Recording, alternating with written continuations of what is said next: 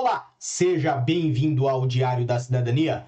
Meu nome é Sérgio Sauer, eu sou advogado. Nós vamos falar sobre notícias da semana, vamos falar sobre CEF, vamos falar sobre a nova agência que já tem o seu líder, vamos falar sobre pessoas que foram detidas na entrada a Portugal, vamos falar sobre brasileiros liderarem o número de renovações automáticas em Portugal. Então, uma série de fatores e vamos tudo isso, tudo isso nós vamos tratar ao vivo. Por quê? Porque hoje é quarta-feira, são 9 horas e 31 minutos aqui em Lisboa, do dia 26 de julho de 2023, e nós estamos ao vivo com você.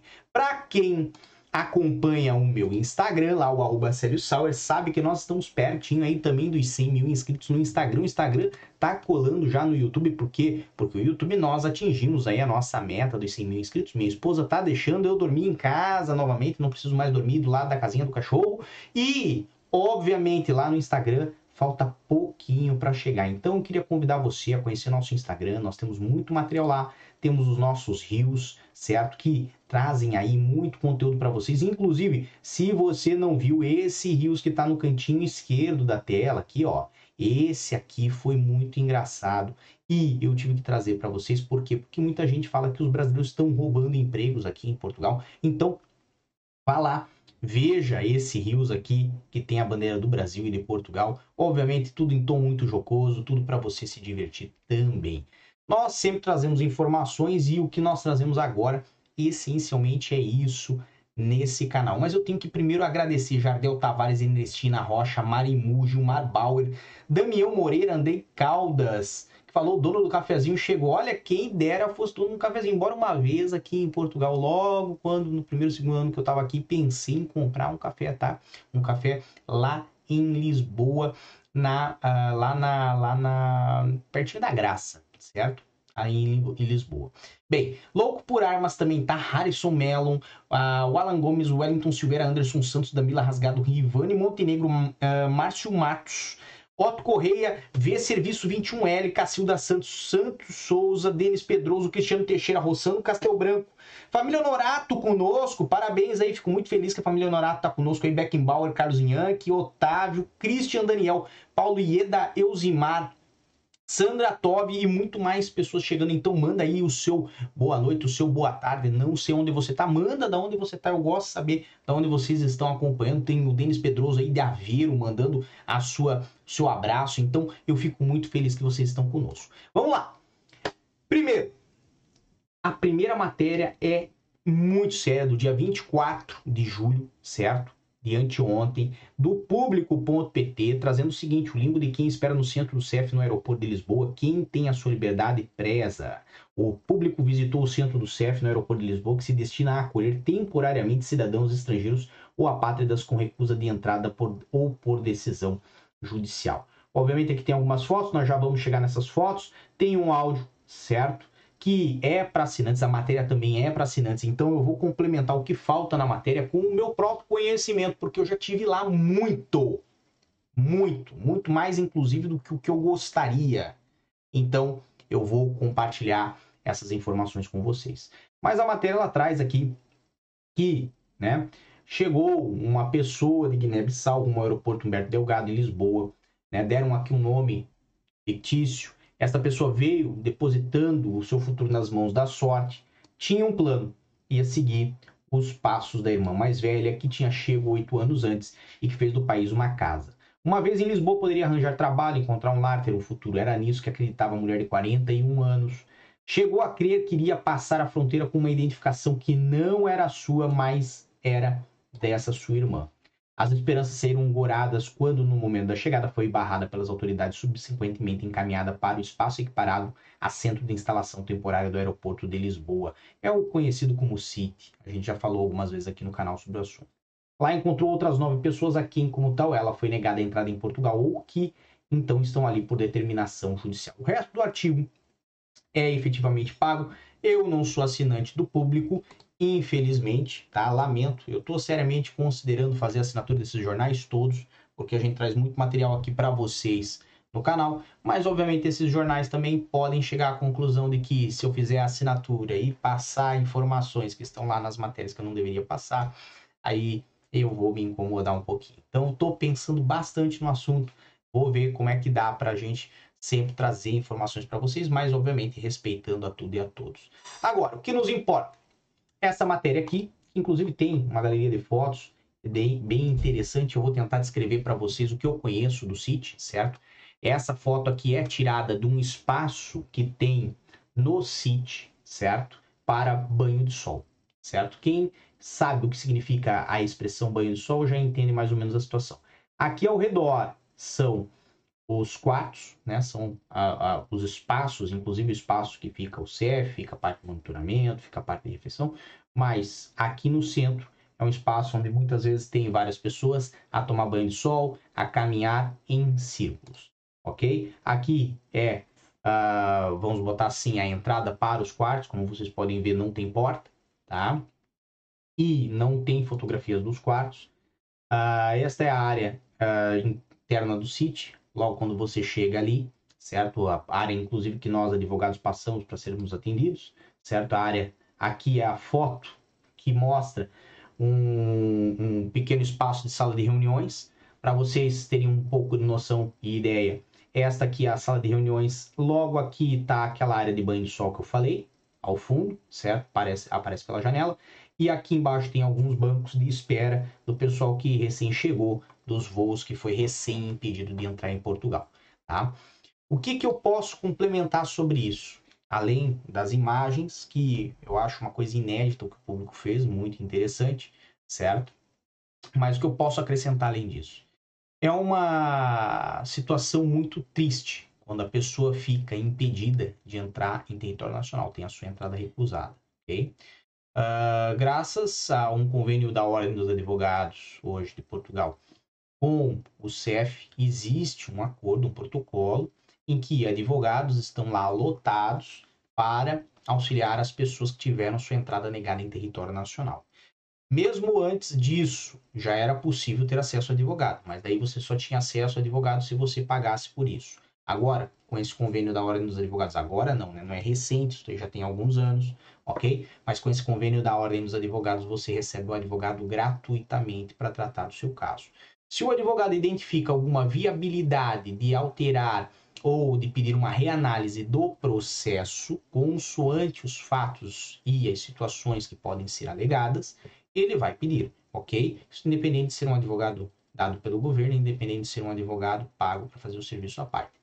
A questão principal é, enquanto você não tem uma decisão, certo, deste processo para fazer a reversão da sua situação, ou seja, para permitir que você entre em território nacional, porque a sua entrada já foi recusada, certo? Você já teve ali uma determinação para lhe remover ao seu país de origem, você fica aguardando nesse local, que é o CIT. E evidentemente, né, enquanto você aguarda, não há muito o que fazer, tá? Hoje em dia, até pelo que eu soube, é possível utilizar o celular. Antigamente não era, tá? E bens pessoais, cadastros, cintos, etc e tal, são retirados das pessoas para que também não se tornem armas. Isso é, eu estou sendo assim bem franco e bem cru nas minhas palavras, para você entender a realidade da situação.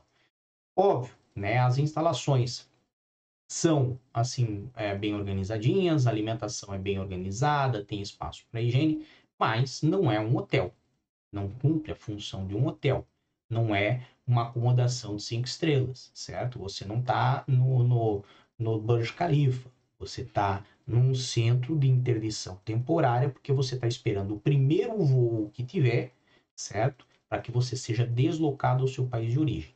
Quem tem responsabilidade de dar esse voo? A companhia aérea.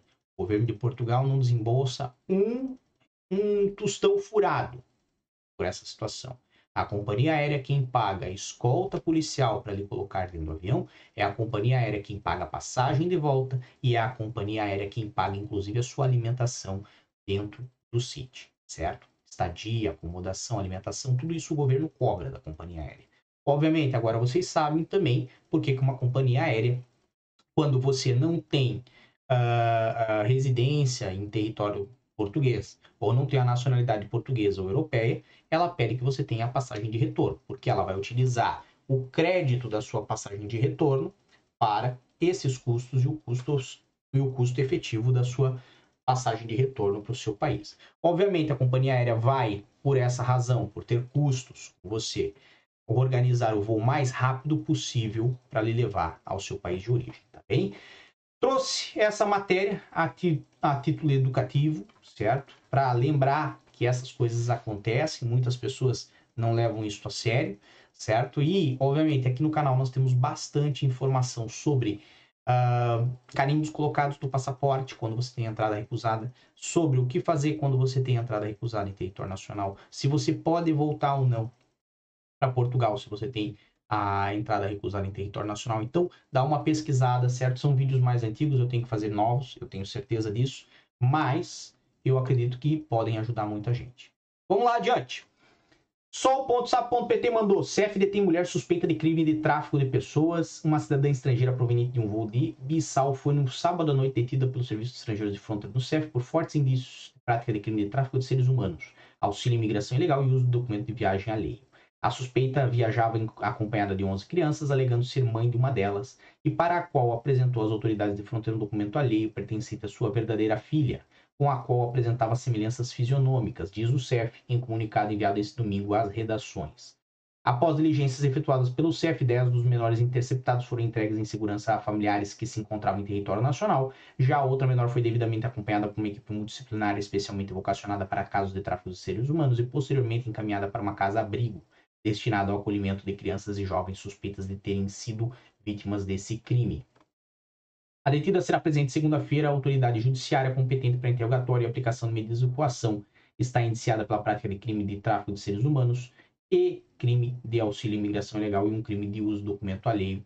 Obviamente, isto aqui já foi a tribunal e ao que eu soube, posso estar agora uh, uh, um pouco uh, equivocado, mas ao que eu soube, é, esta pessoa já se encontra, inclusive, no território nacional.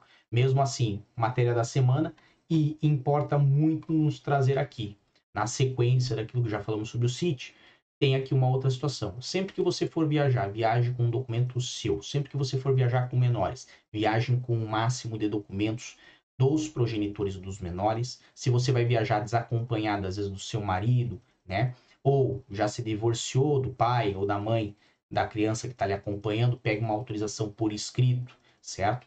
No caso dos cidadãos brasileiros, existe uma facilidade colocada no passaporte dos menores, que é a autorização para viajar, viagem desacompanhada de um dos pais ou de ambos os pais, certo? Mas tem que ter tudo isso por escrito, justamente para você poder uh, justificar e explicar a sua situação e por que, que você viaja com menor.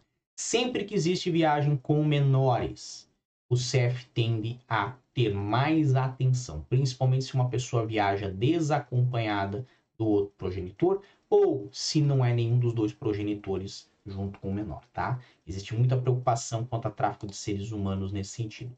Por quê? Vamos lá, outra matéria. Essa é da executividade.sa.pt que CEF sinalizou 95 vítimas de tráfico humano em Portugal só nos primeiros seis meses desse ano mais de um terço são menores. Então tá aqui a justificativa daquilo que eu falava agora há pouco. Desde o início de 2003 até o final de junho deste ano, o Serviço Estrangeiros de Fronteira já tinha sinalizado 95 vítimas em Portugal de tráfico humano e o número disparou face ao ano passado. Tinham sido 32 ao longo de todo o ano de 2022.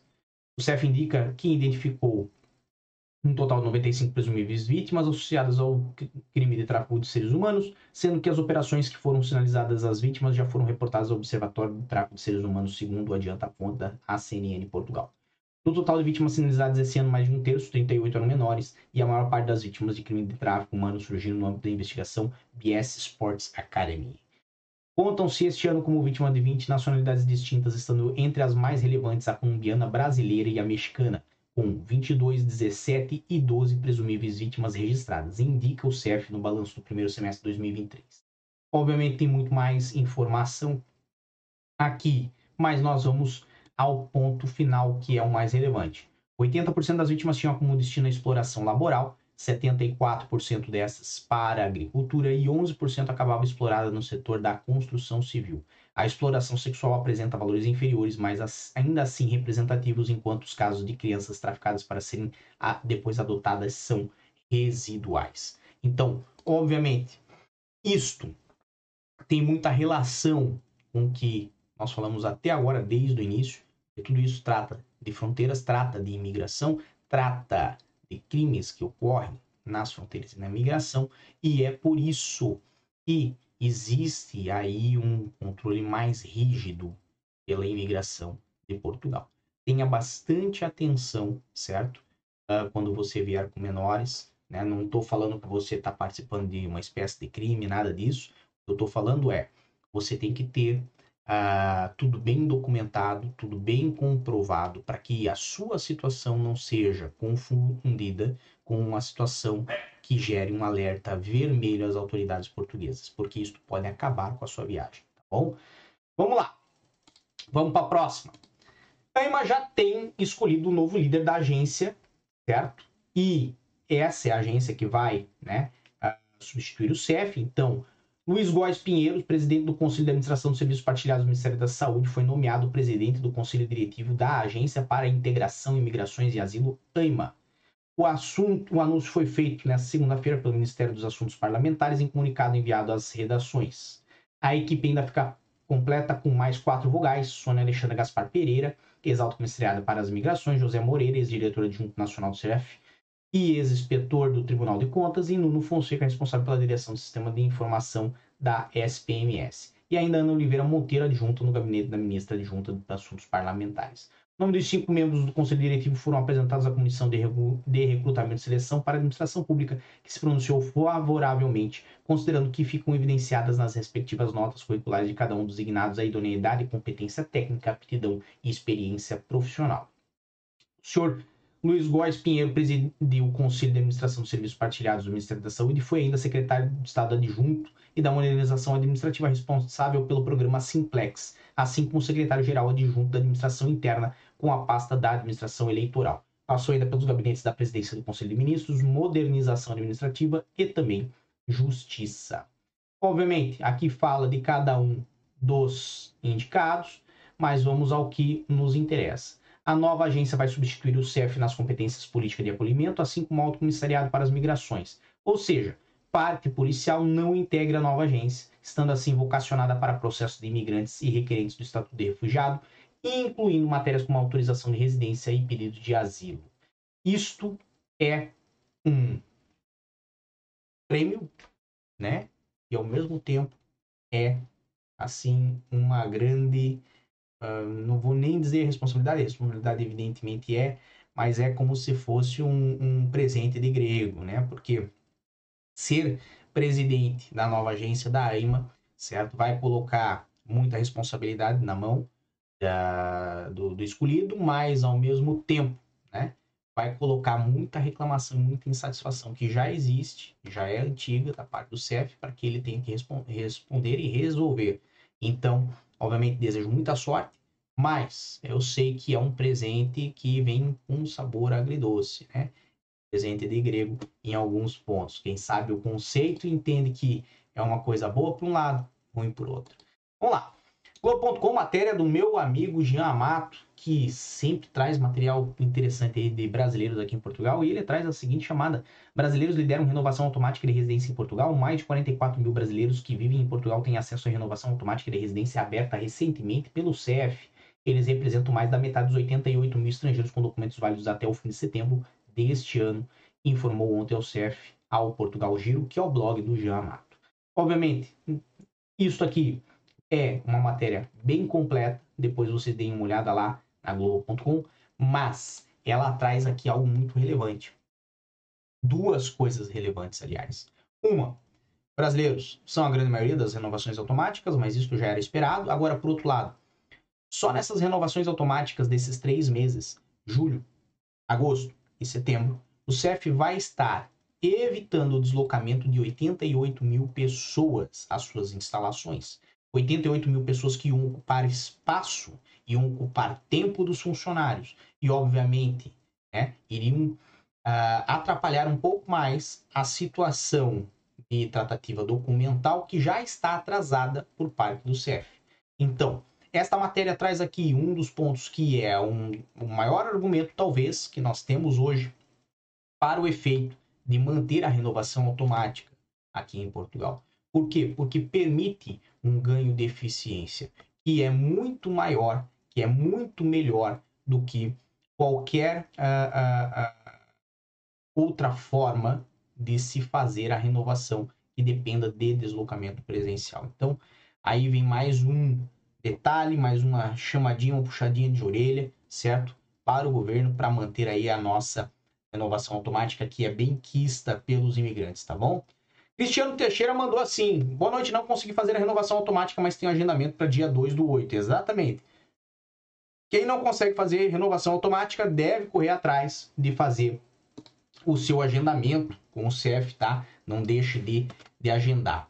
Temos aí Denis Pedroso de Aveiro mandando abraço, Bruno mandando abraço de Rossano Castel Branco. Rossano Castel Branco. Hum. Ah, boa noite, Bruno. Abraço do Rossano Castel Branco. Eu não sei se foi para mim, acredito que não foi. Fico muito triste por não ter sido, certo? Mas tá aí li, li o seu lembrete, tá bom? Beckenbauer mandou a partir de Coimbra, Eiras, Rua das Chaves. Então aí um grande abraço pro Beckenbauer. Uh, Paulo da Silva falou: vai ter alguma mudança na lei para reagrupamento familiar? Até o momento não tem nada oficial, não tem nenhum pronunciamento por parte do CF nesse sentido. Se tiver, nós vamos trazer aqui no canal, tá bem? Uh, Marimu mandou teu PLP, minha filha é por portuguesa, tem passaporte português, posso viajar pela Europa mais tranquilo? O fato da sua filha ser portuguesa não coloca nenhuma garantia sobre o seu caso. Por quê? Porque as pessoas são diferentes, são indivíduos, ou seja, cada um com o seu passaporte, com a sua condição.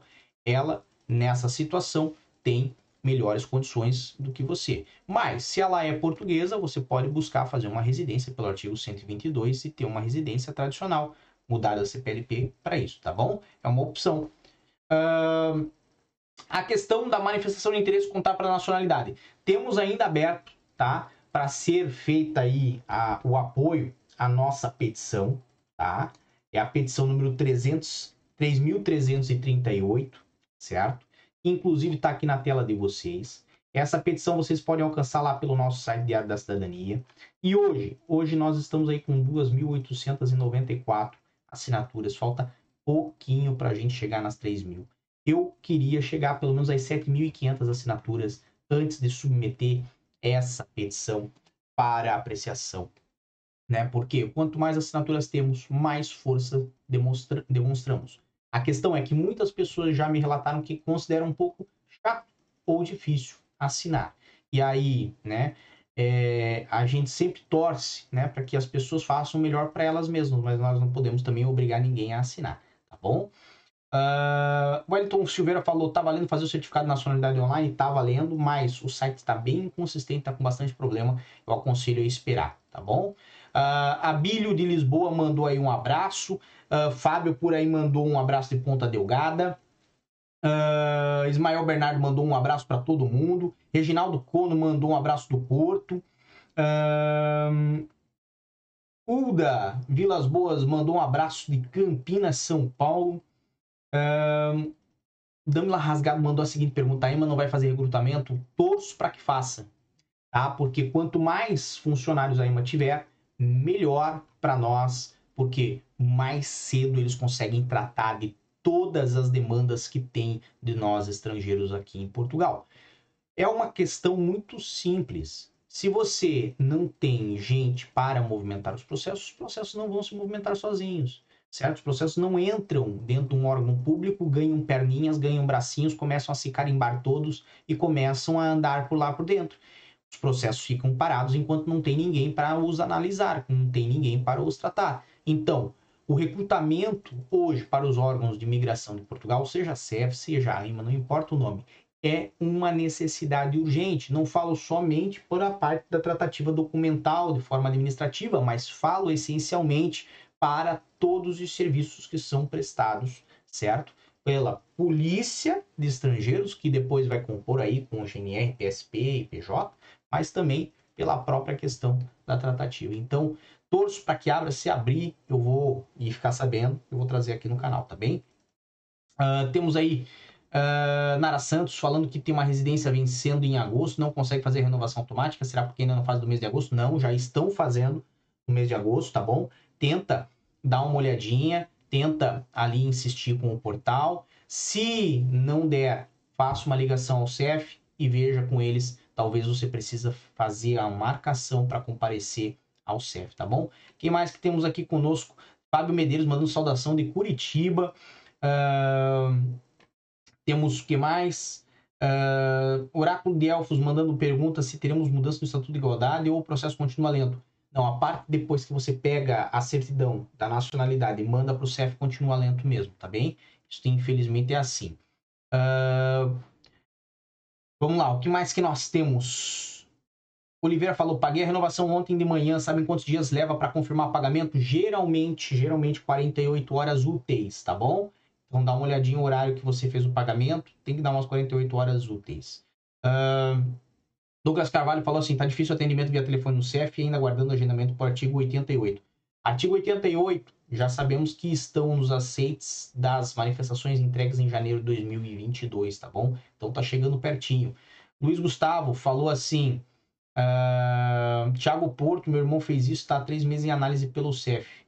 Eu acredito que foi em conversão, conversão exatamente, da MI uh, para CPLP, tá?